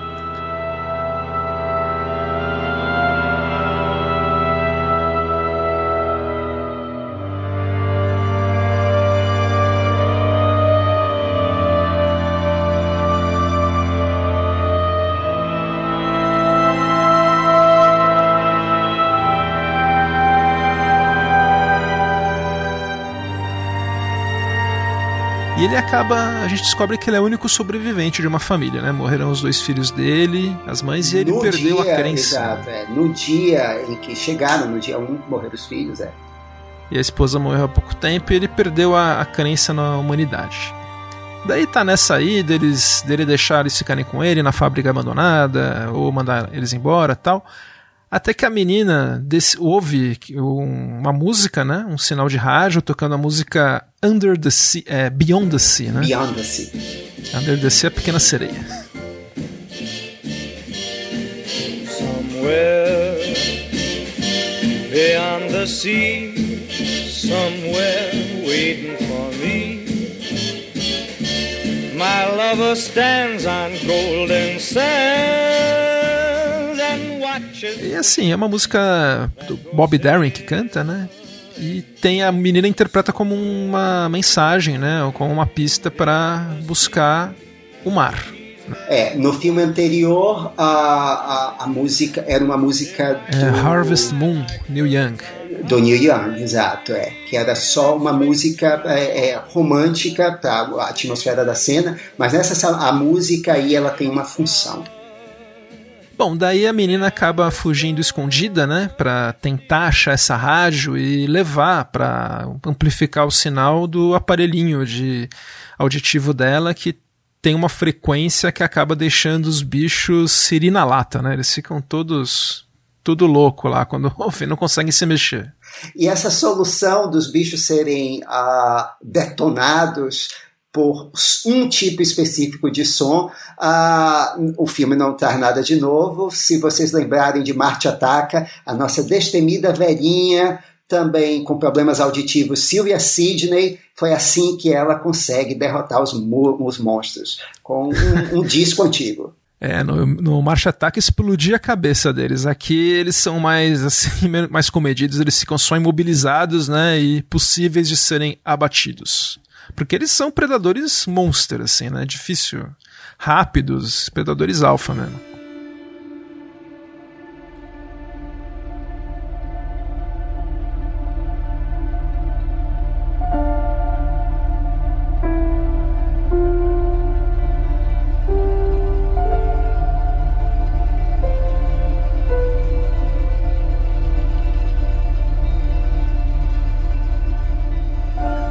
Seguindo, né, a, a menina vai, né, e com o Emmett vai atrás dela, é convencido a ficar junto com ela, daí fica na maior vibe The Last of Us, aquele jogo muito bom, é, ela e ele na, na indo. Acho que com certeza foi uma citação consciente, né, não tem como fugir, né. Pós-apocalipse, adolescente e adulto juntos é The Last of Us. Ele, a gente ouve novamente o, o tema da família, né, e temos ações paralelas aí acontecendo. A mãe, né, vai atrás de oxigênio, né, pro baby que precisa de uma máscara, tadinho. O baby é computação gráfica, né, Maurício? É, é impressionante. A computação gráfica é muito boa. Não é, não é, não é baby de filme do Clint Eastwood, não. É baby bom mesmo. E, o Clint já meteu a... uma boneca lá. American Sniper! Uh, e essa faixa uh, essa sequência toda, ela começa com uma bela versão do tema da família na flauta.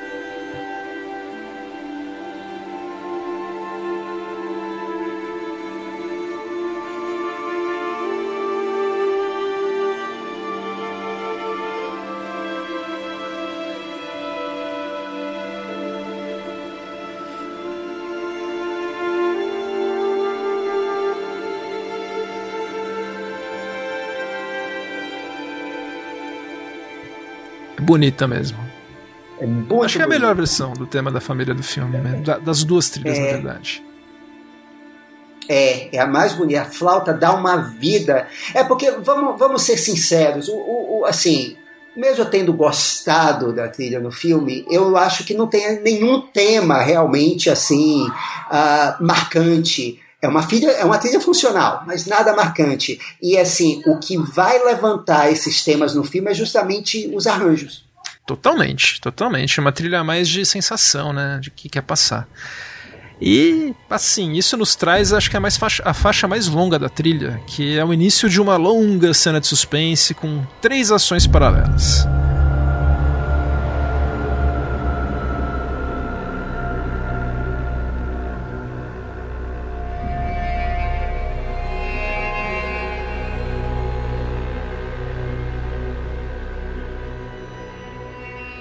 Primeiro que por algum motivo que eu ainda não consegui identificar, o filho que ficou cuidando do bebê resolve sair, né, da lá de baixo para subir. Mais um capítulo na nossa série Crianças que fazem merda.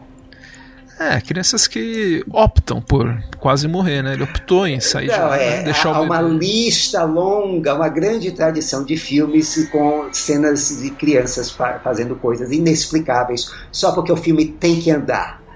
E esse filho, inclusive, que tá lá, ele é descrito como muito medroso. Ele é interpretado como muito medroso. Então não faz nenhum sentido ele xeretar naquela fábrica abandonada com alienígenas quando ele deveria ficar cuidando do bebê, né? Não, nossa, tinham que achar um jeito melhor desse menino sair da, de lá. Bom, também tem daí a, a filha, né, Reagan e o Emmett tentando pegar um barco, são encurralados pela gangue Walking Dead padrão, né, que tem nesses filmes pós-apocalípticos, né?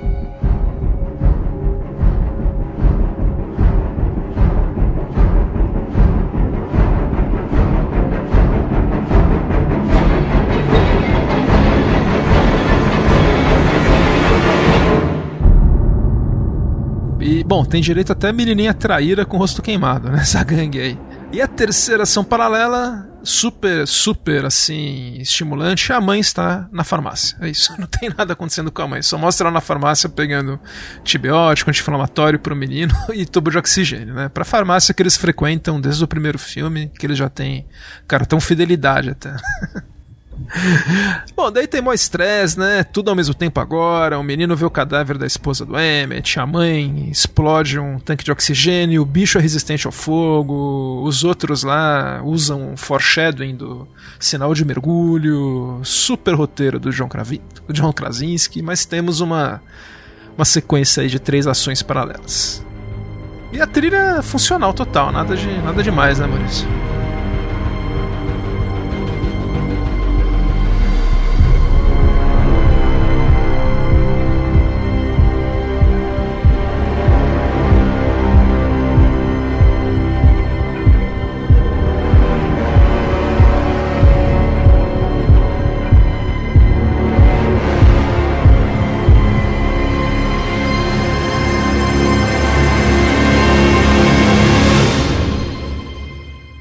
Bom, daí o Emmet, mas mais importante ainda, o, aparelho auditivo também sobrevive, né? E eles chegam na tal ilha, né? Finalmente tem uma vibe Lost, todo mundo é legal lá. Tem até o Dimon Rousson de líder, né? Ele faz um discurso lá em Indianápolis, do Quint. E todo mundo que faz esse discurso morre logo depois, né? Ele é, o- é o, o Dimon Rousseau é, é, é um- tem uma vibe Xambin, você sabe que ele vai morrer em algum ponto. Não, total. Até que morre de um jeito bem estúpido, né? Meio que apressado. Enfim. Eles estão lá, todo mundo é bonzinho, daí o Emmet tem uma recuperação na fé da humanidade, tá lá, vai pra praia, vê uma foto da família, e daí toca aquele tema que a gente ouviu, mas num arranjo mais good vibes agora.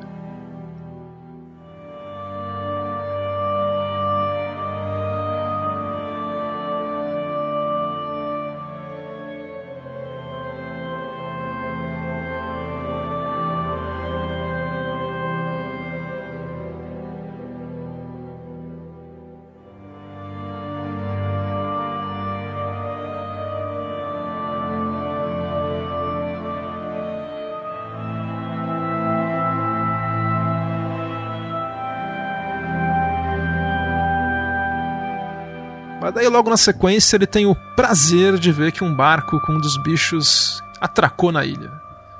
É até que é só engolir, Maurício, fez sentido. Não, não teve. Faz sentido. Não, não, é. tava é, deriva, de- de essa foi legal. é, é. essa foi- não foi forçada, não. Essa também achei que foi bem econômico que não teve aquele momento, ah, vocês trouxeram isso, tal, que o pessoal da ilha ficou falando. Não, é, eu, achei que ia ter uma caça às bruxas. É, pelo menos algumas, alguns clichês o filme nos poupa deles. Ou ele brinca exatamente com a nossa expectativa. E, uh, é, acho que ele é bem acontece. econômico. Né? Mesmo a gangue lá que mostrou, ela some, do jeito que apareceu, some, né? Bem rápido. Mas bom, daí a gente tem a sequência de ação final, né? Que a, eles pegam assim. Em vez de. Daí falta um pouco de. Talvez. Eu não entendi muito bem. Em vez deles tentarem imobilizar o bicho, né? Com o aparelho auditivo, né? Como eles sempre fazem. Eles pegam o carro e saem correndo para a estação de rádio, né? Daí tem uma sequência de ação tal. Tem a morte do. do, do líder do Jimon Rousson.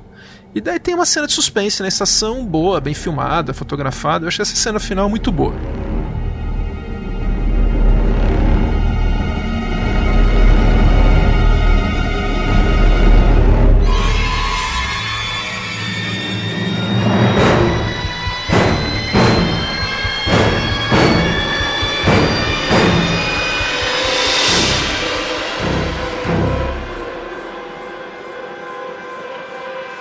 E essa faixa aqui, Gustavo, eu acho legal porque ela, uh, os instrumentos da orquestra, eles aqui eles simulam claramente o som dos bichos. O som dos bichos está agora integrado na música nessa faixa.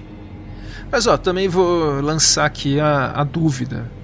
Eu achei essa cena muito boa, muito bem filmada, e eu gostaria muito de ver essa cena sem trilha. Eu acho que ela ficaria mais tensa. Acho que a gente sentiria mais o silêncio. Talvez a decisão de intercalar com cenas da mãe na fábrica deixasse isso estranho, mas fica a dúvida, né? Eu já percebi que você preferia com trilha. Ah, é, mas a cena tem momentos sem trilha, como por exemplo aquele grande momento da menina entrando na cabine uh, de rádio, que ela está descendo e tem vários obstáculos, uma caneca que pode cair, um spray que pode rolar, aquela cena é toda em silêncio. E ali é uma baita de uma homenagem aos, uh, ao final uh, de Os Pássaros, do Hitchcock. Não pode pisar em nada, né?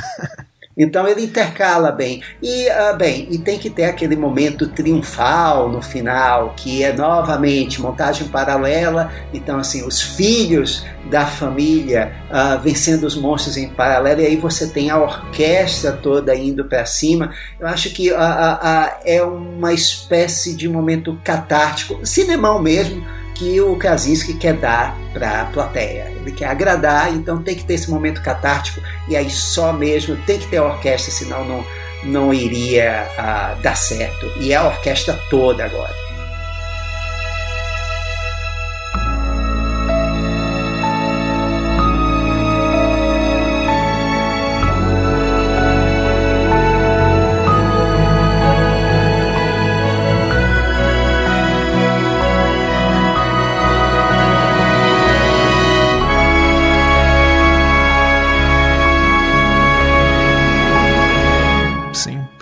Talvez ia ficar estranho se tivesse sem trilha nenhuma e daí tivesse uma orquestra tão grande, tão grande, né? Acho que talvez eles optaram pelo crescendo, faz sentido. Bom, enfim, né? Daí a gente termina o filme novamente e novamente tem o arranjo com os nos créditos finais do tema de tensão do filme que mal aparece nesse filme. Ele mal aparece, mas ele toca bastante no agora nos créditos.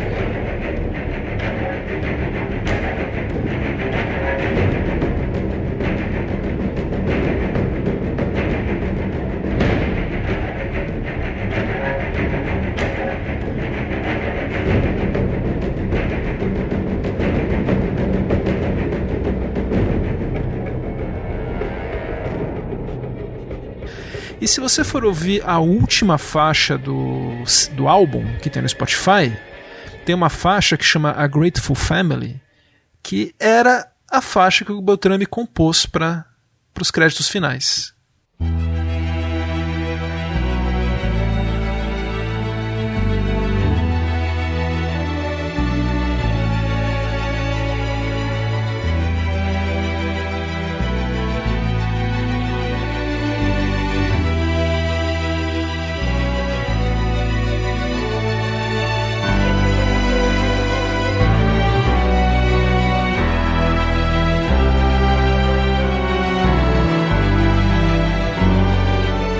Talvez não tenha o, o Krasinski não tenha gostado, talvez o Michael Bay proibiu, não sei, alguma coisa aconteceu. Mas eu acho que teria ficado melhor. Faz a experiência depois de pôr o filme lá com os créditos e por essa. É uma faixa mais triunfal, porque o filme termina. Ao contrário do primeiro, que terminava com a Emily Blunt recarregando uma 12 para matar uns monstros. Esse termina com os monstros mortos e um momento mais de esperança para a humanidade, né? Tinha uma espécie de arma aí amplificada. E essa faixa que não foi usada, que foi rejeitada, entre aspas, eu acho que caberia melhor, mas como sempre fica a dúvida, né? O ouvinte vai poder dizer. Aí eu vou dar crédito ao Beltrame, porque se você notar, a última sequência é igual a encenação, a, o corte final é igual ao fim do primeiro lugar silencioso. É, o pessoal com a arma na mão, o bicho morto na frente, corta. Então, o que dá a você essa sensação de esperança que você falou é a trilha, porque o final é exatamente o mesmo. E talvez, aqui vai um chute, uh, eles, uh, o Krasinski e os produtores tenham rejeitado a trilha mais triunfal, porque uh, como o primeiro termina daquele jeito uh, no meio e dá aquela ideia também de uh, Uh, pode haver uma continuação, então de repente essa, tri essa trilha mais triunfal ia cortar essa ideia e eu tenho quase certeza que o pessoal vai fazer um Lugar Silencioso 3. Eu preferia que não fizesse, que está muito bem explicado. Acaba aí, o time que está ganhando não se mexe, mas eu estou vendo que esse vai ser um trabalho para o pessoal do 3 é demais. Ah, com certeza. Já tem até diretor, Maurício. Você tem razão. E não vai ser o John Krasinski, vai ser o Jeff Nichols, que fez aquele filme Mud. Hum. Vamos, vamos ver o que, que vai sair. hum. é, vamos. Sangue novo, sangue novo. O, falando nisso, a próxima trilha do Beltrame e companhia, né? Beltrame e, e, e loja, né? Vai ser pro Venom 2 do Andy Serkis. É uma escolha muito boa o Beltrame para essa trilha. A primeira foi do Ludwig Göransson, mas não foi muito marcante e tal. Vamos ver o que, que o Beltrame faz.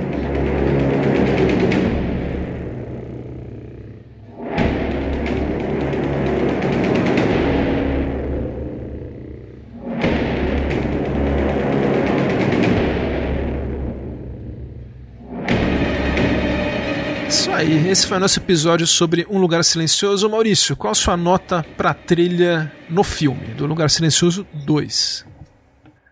Um, no filme, uh, eu achei o primeiro, o Spotting, muito bom. Nesse, eu vou concordar com você, ele é um pouco mais flácido. Embora o filme ainda aproveite intercala os momentos de silêncio e, no geral, a trilha seja uh, bem utilizada no filme. Uh, eu vou dar um 4 de 5. Nossa, tá bonzinho. Eu vou dar eu vou dar uma nota um pouco mais baixa, Maurício. Eu achei que podia ter menos trilha, não, não sou muito fã da trilha da série Um Lugar Silencioso. Eu vou dar um 2,5. E no álbum, então, o álbum da parte 2, eu acho que é melhor do que da parte 1. Um. Ele é mais em ordem, não tem faixas que estão faltando. Ele tem essa, esse charme de ter a faixa original do Beltrame para os créditos finais, que eu acho legal, mas não é uma experiência agradável de você ouvir. Ela não foi feita, pensada para isso, né? Então, como experiência de você ouvir essa trilha separado, eu vou dar um e meio, vou dar uma nota mais baixa mesmo eu vou ser um, um, um pouco uh, melhor, mais bonzinho que você. Uh, eu concordo, não é agradável, mas ela tem esse bônus de ser um pouco mais completa Uh, do que o primeiro, uh, do que o álbum do primeiro. Os temas, como eu disse, não são memoráveis, mas são ótimos no filme. Fora dele é dois e meio. Então, olha, com isso aqui no nosso Excel, ela ficou com uma nota 2,6. Ela está empatada com O Farol, a trilha de Mark Corvan. Justo. E assim, ela só perde aí nas nossas avaliações pra trilha, ela só ganha da trilha do Godzilla vs Kong, do Tom Hockenborg, que foi a nossa trilha mais mal avaliada até hoje, 2,3. Por que você não chama pelo nome que ele gostaria de ser chamado, Gustavo? É, o nosso querido Junkie Excel está na rabeira aqui também do Papo de Trilha. Bem na ponta do rabo do Godzilla. E agora nós vamos para os pedidos dos ouvintes. Para quem quiser pedir alguma trilha, nosso Twitter é papotrilha, nosso Instagram é papotrilha. Façam como nosso querido Antônio Neto, peça uma trilha. O Antônio pediu a trilha que o Michael Abels fez para a série documental da HBO Alien vs Pharaoh.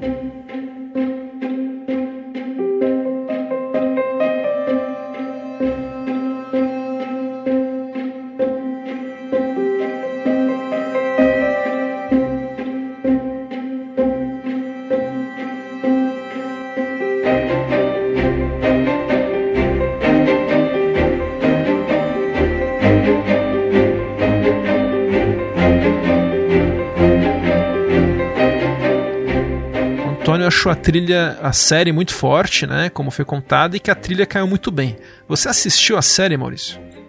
Ainda não, tá na lista. Olha, assista e depois me conte se você também agora odeia o Woody Allen com todas as suas forças. Eu fui enganado, viu? Eu li o livro dele, eu. Ah, eu caí no, naquele lugar comum de culpar a vítima, eu caía no conto dele, achava que a Mia Farrow era maluca. Nossa, é muito, muito, muito diferente do que a gente imagina. Ele fez um by the book de agressor. Tenta fazer tudo que um agressor faz com a vítima e a história do outro lado é bem mais bem contada que a dele. Recomendo, mas se prepare para perder um perder um ídolo assim. E a trilha, né? Fez essa. A trilha do Michael Abels, né? Que é o compositor dos filmes do Jordan Peele, que foi revelado por ele, é muito boa. Combina muito bem com o filme.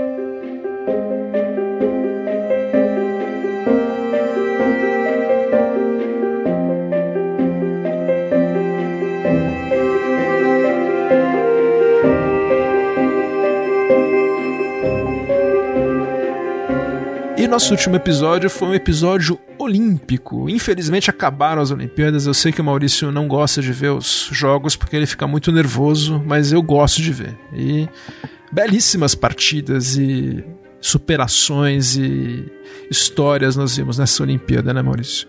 Você, né? Como você disse, eu não assisto. Eu só vejo depois de terminado, e aí eu dou maior apoio a todas as histórias, os atletas que ganharam, os que perderam. É isso aí. Sem sofrência. Sem sofrência. Não, eu gosto, nossa, eu sou daqueles que vê e fica todo rasgado depois que eu sofro bastante. Mas ó, o Lelo Lopes perguntou no Twitter quem nós escolheríamos para fazer os temas das próximas Olimpíadas: Paris 2024 e Los Angeles 2028. Ah, eu, eu falei da. Alexandre Desplat, né? O parisiense. Acho que é meio. Sim, Acho que é meio assim, o mais óbvio. né? é, mas se você está colocando o John Williams para Estados Unidos, a gente tem que ter o, o John Williams francês, quem é? Não pode ser outro. tem que ser o Desplat. Sim, né? É, mas eu, uh, para a próxima de Los Angeles, eu argumentei que era bom dar uma chance a sangue novo, né? Totalmente, cara. Eu sabe quem eu escolheria? Eu escolheria o Michael Abels, que a gente acabou de falar agora, o autor da trilha do Us. Ele trabalha bastante com vozes, tá? Ia ser legal ver ele fazer um tema olímpico com vozes, uma coisa diferente. Não sei. Mas ó, o Daniel Della Vega e a Mariana Beltrão também gostaram desse episódio. O Ricardo Rocha disse que quando ele viu a chamada do episódio, ele estava ouvindo Vangelis ao fundo. E daí eu pensei, ops, a gente não falou, não falou do nada de Vangelis. É que não é o tema da Olimpíada, é o tema da São Silvestre do então não, não foi. Não, mas é claro, é um tema de um filme que é passado nas Olimpíadas de Londres. É, a gente devia ter falado. Foi realmente uma. uma Falha nossa, né? Nossa, Falha nossa. Sim. E olha, James Horner ainda reverbera. O Felipe Nóbrega tá revendo, ou vendo, conhecendo alguns filmes do, que nós comentamos e a trilha do Lobos, Wolfen. Ele gostou do filme, viu, Maurício? Já o projeto Brainstorm, não sei se ele tem boas. teve boas experiências. E aproveitando, uh, lembrar vocês de ouvirem um dos últimos episódios do Cinema na Varanda, que é também sobre Um Lugar Silencioso 2, o filme, e uh, ar-condicionado, um, uh, uma ótima uh, fantasia, uma mistura de crítica social e surrealismo do Fradique, um filme angolano que tem uma trilha maravilhosa da Aline Frazão. E o nosso querido Joézer de Souza, uh, o Cine Oscarito do Twitter, disse que junto com Silly Games, o Lovers Rock, um dos episódios de Small X, do Steve McQueen, é a melhor música de cinema que ele ouviu nesse mês de julho. E é com o tema do Matacedo, uh, do filme uh, Ar Condicionado, escrito pela Aline Frazão, que a gente vai encerrar esse programa de hoje.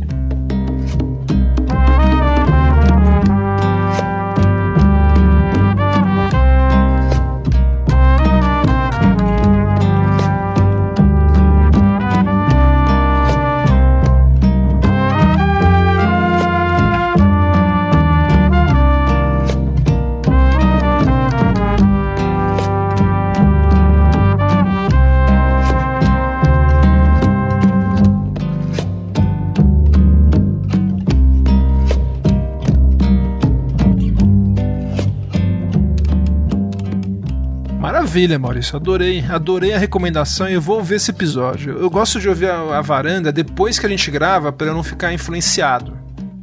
Porque várias vezes eu mudei de opinião sobre filmes ouvindo a varanda, então eu não sei se eles gostaram, vou descobrir agora. E, bom, ficamos por aqui. Eu sou Gustavo Camargo. Até a próxima. Tchau. Eu sou Maurício Selman. Obrigado. Até o próximo episódio.